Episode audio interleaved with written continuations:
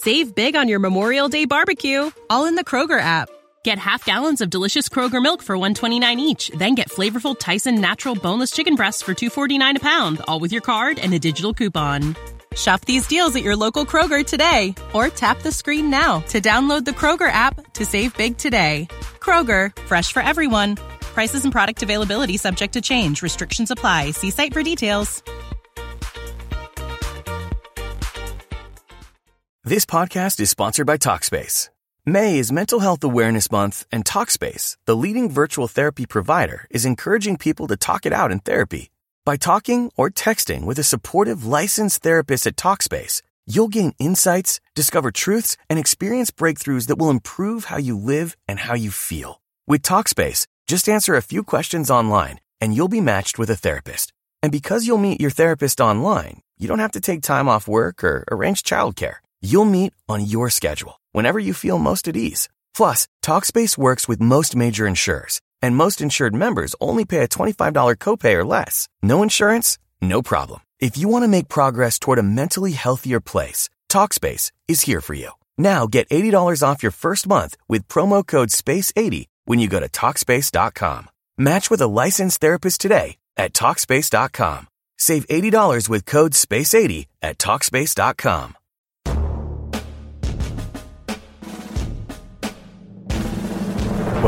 Welcome to the Rapp Report Daily Edition, where we provide a quick biblical interpretations and applications. This is a ministry of striving for eternity.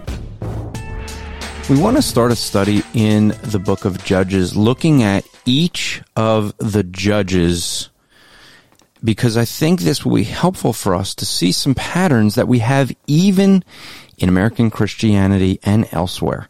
So when we look at the book of Judges, first off, it is entitled Judges. People often remember their military conquests, but these are civic leaders. There could also be military, but they're often civic leaders who God raised up for the purpose of delivering Israel from its oppressors. The judges were not arbitrators of law cases the way we would think of them today, but rather they were leaders chosen by God for a specific task. And the judges of Israel were for justice over the oppressed. Though many were military leaders, the judges were a civil role, and it's important to note they were a civil role, not a religious one. Well, that's going to be important when we look at Deborah. But it was a civil role, not a religious one, and it was not necessarily a military military one.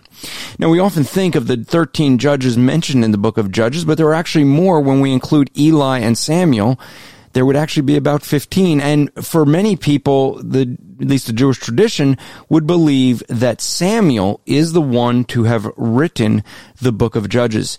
And this book is going to be very helpful in understanding patterns even for Christianity today. Now, as we mentioned with the book of Judges, that there's 13 judges mentioned here that we're going to look at, there's actually more judges altogether. However, when we look at the judges, this actually does apply to you and I today as Christians. You say, how? Well, very simple. There is a cyclical nature to the book of Judges. There's actually seven cycles that we're going to see. And within each of those cycles, there's four elements or cycles. So it's kind of a cycles within cycles. So first thing we're going to see is that there's four elements to all seven of the cycles. You're going to have Israel's disobedience. Then you're going to see the oppression at the hands of their neighbors because of their disobedience, which leads to Israel's repentance and crying out to the Lord for deliverance and the last or the fourth is that God delivers Israel by sending them a judge.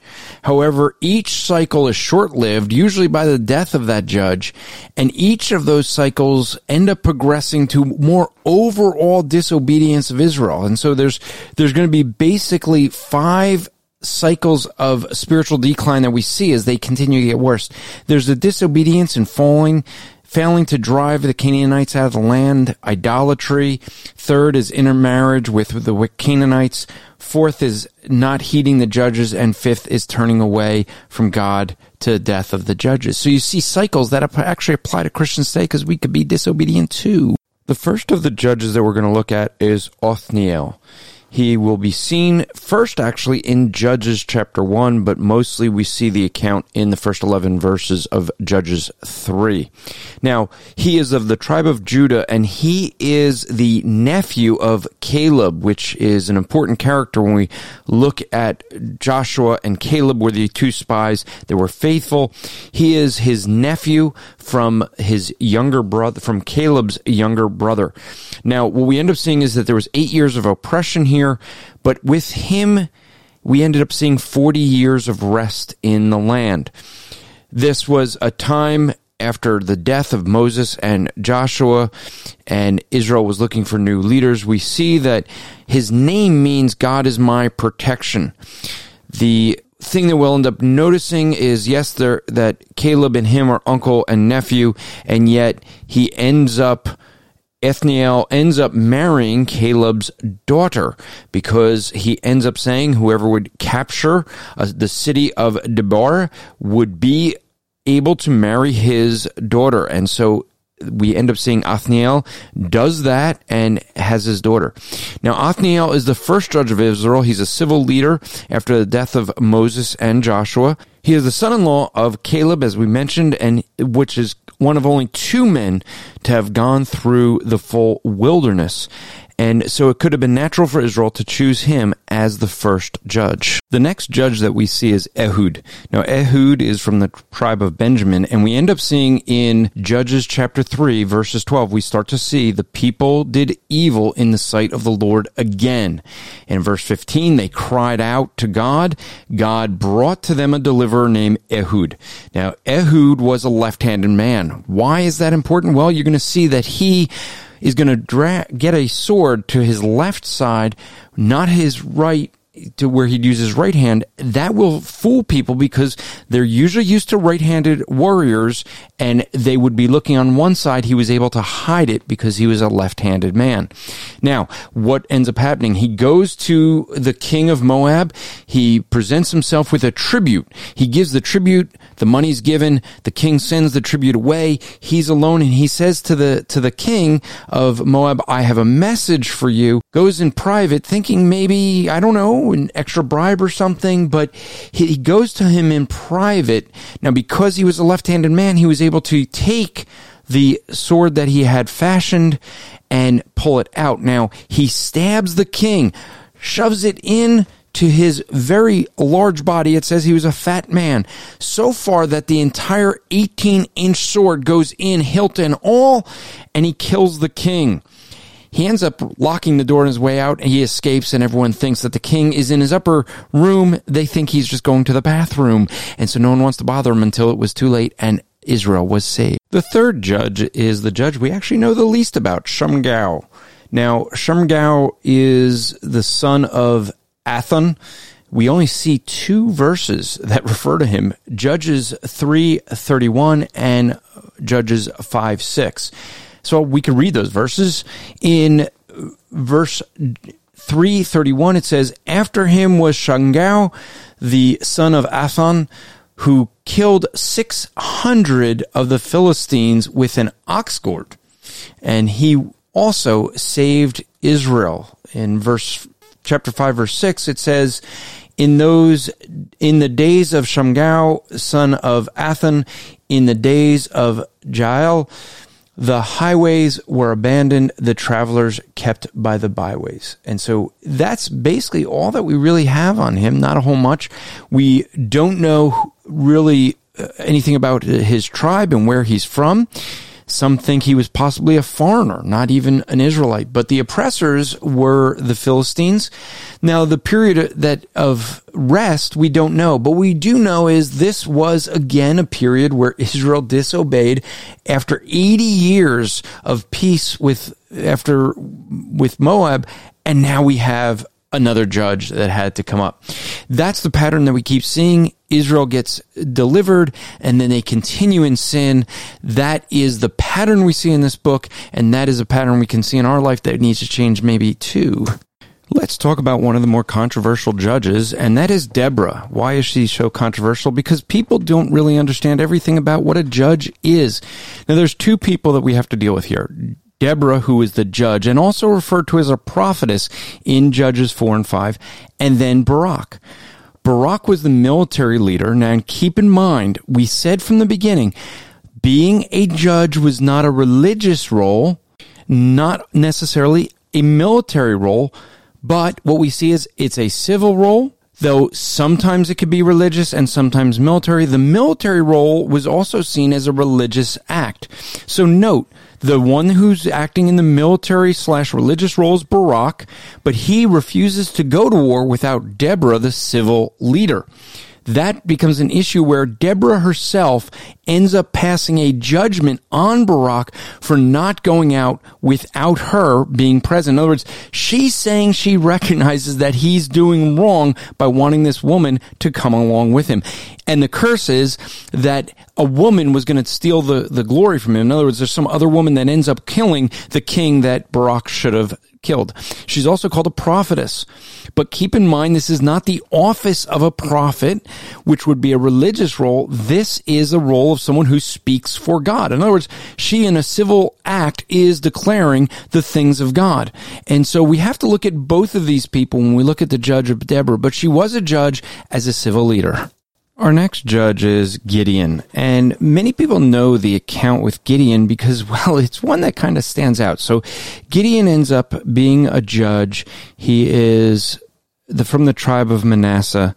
He basically ends up dealing with the oppressors of the Midianites and the, there were seven years of oppression. Afterwards, there's about 40 years of rest because of Gideon. And Gideon really is an example of, well, a lot of things. One, he's not so trusting of God. God wants him to go and destroy the Midianites. He's not exactly thrilled with that idea. He says, God, I, I need a sign.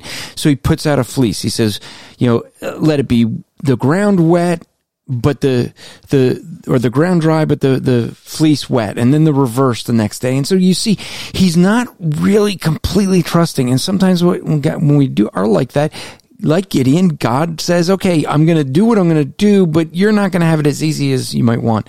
So Gideon ends up going and God's like, no, no, no, you can only, you have way too many men. And he ends up saying it's, it, you need to have this test and any men that drink the water, like a dog, well, let them go home, but we're going to have just these men. Well, the men are just 300 men. He's going to go to war with 300 men. And what's he going to do? He's going to take pictures uh, and crash them together and a trumpet. And that sounds crazy, but it isn't when God is on your side. And that's what Gideon had to learn. That's what Gideon showed. So when God is on our side, we can defeat anything.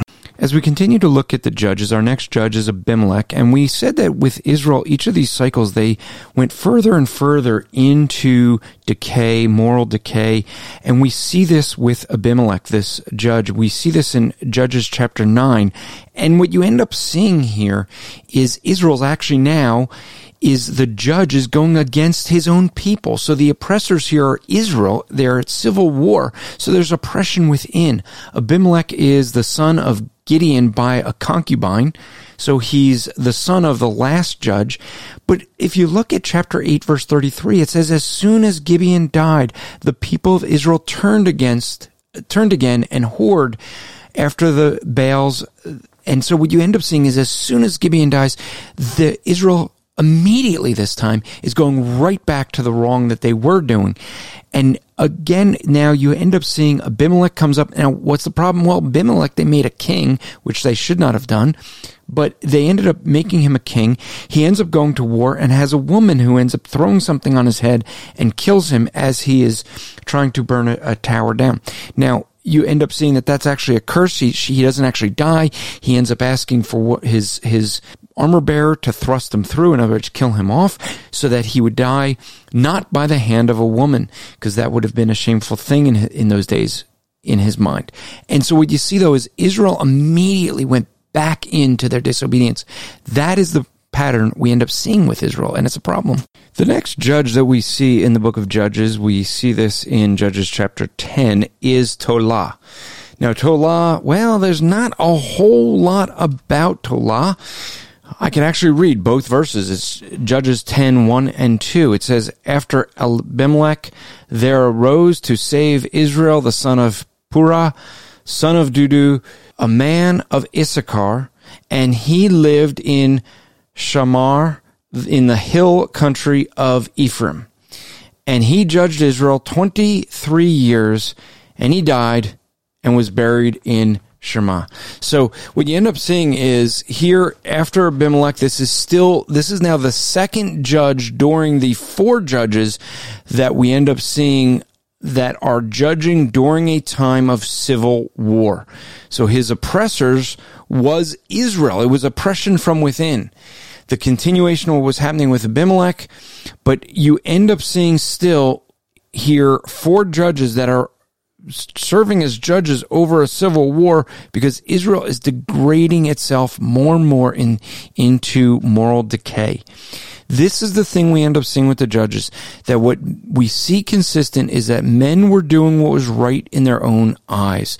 It's very similar to what we see in our country today around the world. When people do what they think is right in their own eyes, it always leads to moral decay and God must raise up a savior or there will be no deliverance. The next judge we have is Yair. Now, Yair is a judge again. He's the third of the four that are during the Civil War. He judged Israel for 22 years. And we don't have many verses on him either. It's Judges chapter 10, verses 3 to 5. That's it. And what it talks about is the fact that he had 30 sons who rode 30 donkeys and had 30 cities. And what you end up seeing in Judges chapter 10, verse 6 is a very important line that we see again and again throughout this book. The people of Israel again did what was evil in the sight of the Lord. They served the Baals and the Ashtaroths and the gods of Syria, the gods of Sidon, the gods of Moab, the gods of the Ammonites, and the gods of the Philistines. And so this is the consistent pattern. Israel disobeying God, abandoning God, going to live like the world, and then they cry out to God for deliverance, and God continues to deliver. This shows God's long suffering in how he would treat Israel, that he kept sending a deliverer even though they disobeyed over and over and over again. Sounds awful lot like many of us, huh? We disobey God over and over and over again, and yet He still comes to save us. The fact is, it shows the character of God that He's a God of long suffering, a God of care, and a God who will save. That's important, and Israel needed to learn that lesson as well as you and I need to learn that lesson. Jephthah is our next judge, and what we see is Jephthah was the son of a prostitute in Gilead. He was not really accepted by the people, but when they needed a judge, when they needed a real leader, they turned to Jephthah. Now, Jephthah is as we're seeing each one of these times that we see a new judge, his reign is shorter and shorter as Israel continues in more and more moral decline. Jephthah, however, is most known for a vow that he made. When he went to war, he makes a vow that the first thing that Lee enters, when he enters back to his house, the first thing that comes out of the house, he will sacrifice unto the Lord. And the first thing that entered, that when he came home, that leaves the house was his daughter. So many people get into the question, did he offer his daughter as a burnt sacrifice? Because that's what he said he would do, thinking maybe the first thing he saw would be a cow or something like that, we guess. But it was his daughter. And people say, well, he couldn't have burnt, had a burnt sacrifice of his a human because that would be a violation of what God would have. So what did he do? Well, the fact that Jephthah's daughter went to weep the fact that we see that the women of Israel for years would think about Jephthah's daughter and remember her and basically celebrate or, or thought, think of a memorial to her each year. The idea is that she was the end of the line. She was an only daughter and never married. That would be what how the vow was fulfilled, we believe. The next judge that we have is Ibzan. Now, Ibzan, we don't have a whole lot about. We actually only have a few verses, and I'll read them for you. This is Judges chapter 12, verses 8 to 10. And after Ibzan of Bethlehem judged Israel, he had 30 sons and 30 daughters he gave in marriage outside his clan, and 30 daughters he brought in from outside for his sons, and he judged Israel seven years. Then Ibzan died, and was buried in Bethlehem. That's all we have. And you say, well, that's not a lot. we we know he judged. We don't know who he was uh, oppressed by in his reign, but it was only for seven years that we see he reigned. And what else does it say? Well, it talks about him having 30 sons and 30 daughters. Was that to say he was a very active man? Well, obviously he was quite active with 60 children, but there's more to that. In this time period, at that time, to have so many children would actually be a sign of stature. This is something we can't comprehend in our culture, but in that culture, when people had a lot of wives and a lot of children, it was a sign of strength. It was a sign of, of authority. This is why you end up seeing that Solomon would be mentioned as having so many wives and concubines, because they would be wives that were married in. The fact that these daughters and were taken from outside the clans for his sons when his daughters were given to other clans was to show that he where peace treaties were made. He was a very authoritative person. That's why it mentions that, and that's what we can learn from that. The next judge of Israel that we see is Elon. Now we don't again have a lot on Elon. We have two verses, Judges chapter 12 verses 11 and 12. So I will read them. After him, Elon the Zebulite judged Israel and he judged Israel 10 years. And Elon the Zebulite died and was buried at, at Aijalon, the land of Zebulun. Now, here's what you end up seeing. We don't have a whole lot about him. We don't know who his oppressors are. All we know is he was a judge of Israel for 10 years. That's it. And you say, well, what can we learn about him? There's so little that is mentioned. Well, there may be little mentioned, but we don't know who is the pressers. But one of the things we can even see in this little bit is that God never left his people without a leader. When they needed a leader, there was always someone that he brought up. He brings up this individual to be the judge over Israel even if we don't have all the details, the purpose of this is to show we have some rapid fire judges here. We already saw with Ibzan, now Elon, and we're going to see next with the next j- judge. Very short information about him, only two verses for each one of them before we get into the final one of Samson. But the point is that God is being faithful to his people, even during this time, in always providing a civil leader to bring them to deliverance. Looking forward to one that would finally be the deliverer. Now we have the, again another judge named Abdon. We don't have a lot on him again. This is the third of these three. So we had four judges that we saw that were in civil war. Then we have three that follow where we only have two verses per judge. Let me read those two verses in Judges chapter 12, verses 13 and 14. After him, Adam, the son of Hillel, the Paradite, judged Israel. He had 40 sons and 30 grandsons who rode on 70 donkeys, and he judged Israel eight years. And Abdon, the son of Hillel, the Paranonite, died and was buried in Pirathon in the land of Ephraim and in the hill country of the Amalekites. Now, here, here's the thing.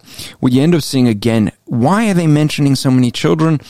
Again, it's for the same reason. The fact that he had so many sons and grandsons, it talks about his authority, his power. Now, he had these many grandsons. They all had 70 donkeys. In other words, they all rode. Uh, they didn't walk. They had it's a, a, matter of status, but he only judged for eight years. This man must have been a man that had some respectability long before he was the judge and died because he must have had these grandsons have that many. He must have had them while he was still before he judged. So you see he was a man of respect and power the last of the judges that we're going to look at is Samson. He's one of the better known judges, especially after the last several judges that we looked at where there are only two verses each for each of those three judges. We have Samson who has four whole chapters devoted to him. We know Samson because of the account of Samson and Delilah. Now, when we look at Samson, we had a long period of oppression from the Philistines, 40 years in fact, and he acted as judge for 20 years and he was well, probably one of the worst judges. Why? Well, he kept wanting to marry people from the enemy's camp. He kept wanting to be with them and not his own people. He was a strange judge because he seemed less interested in, in being a judge for Israel and more about getting back for himself. He was a man of great strength. God kept him with great strength. He was a Nazirite, had a Nazirite vow, which means he wasn't supposed to touch dead things, which he did, not supposed to drink anything of the, the vine, uh, which he had wine. So he broke all of these vows. The last of them is he was not to cut his hair. You may know the account him being extremely strong. He was a big problem, a thorn in, the, thorn in the side of the Philistines. They finally realized the sense of his strength was his hair, and as Delilah cuts his hair, he ends up losing all of his strength. God ends up giving his strength back as his hair grows back. He asks to be brought before the pillars of the great theater when they're going to just put him on display and he ends up collapsing the building on the Philistines and putting an end to their reign. God was sovereign. This podcast is part of the Striving for Eternity ministry. For more content or to request a speaker or seminar to your church, go to strivingforeternity.org.